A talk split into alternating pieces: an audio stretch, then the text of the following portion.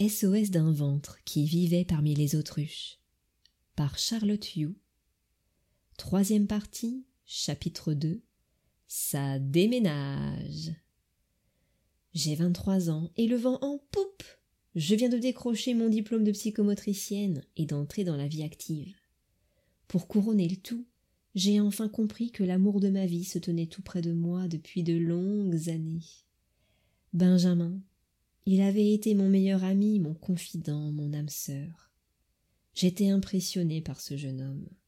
Il émanait de lui une rare sagesse et une qualité de présence que je comparais à celle d'un magnifique et solide grand chêne en pleine forêt.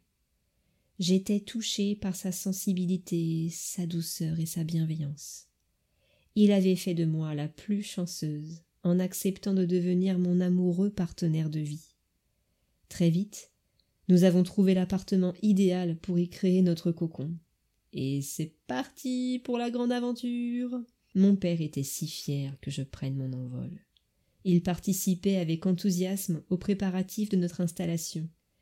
Ça me faisait tellement plaisir, il était un soutien précieux. Ma mère semblait quant à elle plutôt contrariée de me voir quitter la maison familiale. Et pourtant je ne partais pas bien loin. Je la trouvais encore plus nerveuse et irritable les semaines précédant mon départ. Elle s'alcoolisait davantage et véhiculait de sacrées mauvaises ondes. Je les ressentais dans tout mon corps. Moi, j'étais tout autant excitée qu'angoissée à l'idée de prendre mon indépendance. J'avais très peur de me retrouver confrontée à des problèmes financiers. En effet, toute mon enfance, j'avais entendu ma mère évoquer ses difficultés à boucler les fins de mois alors qu'elle touchait le double de mon salaire et qu'elle avait un mari médecin. À cette étape de ma vie tout particulièrement, j'aurais aimé pouvoir trouver chez ma mère une oreille attentive et lui confier mes craintes. Au lieu de ça, elle me disait Et comment vous allez faire pour vivre avec les petits salaires que vous avez tous les deux?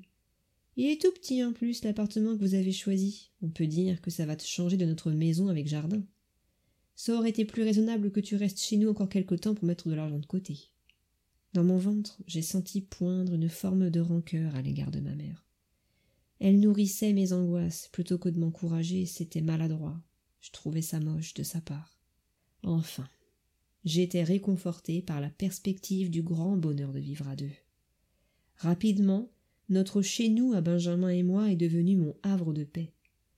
Au quotidien, les moments de complicité partagés avec mon père me manquaient, mais j'étais tellement soulagée d'être enfin débarrassée des mauvaises ondes liées à l'alcoolisme de ma mère. Ce nouveau cadre de vie m'aidait à prendre du recul, à mettre à distance ma problématique familiale. Et pourtant, à chaque fois que je retournais en visite chez mes parents, c'était comme si je me glissais à nouveau dans ma peau d'enfant.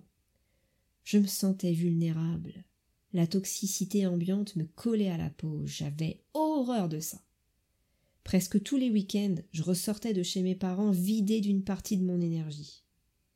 Malgré tout, je ne parvenais pas à moins les fréquenter. Je pouvais même pas envisager de quitter la région parisienne pour rejoindre la douceur de la province. Une partie dans mon ventre ne pouvait pas s'empêcher d'entretenir coûte que coûte ce satané lien familial. Fin du chapitre 2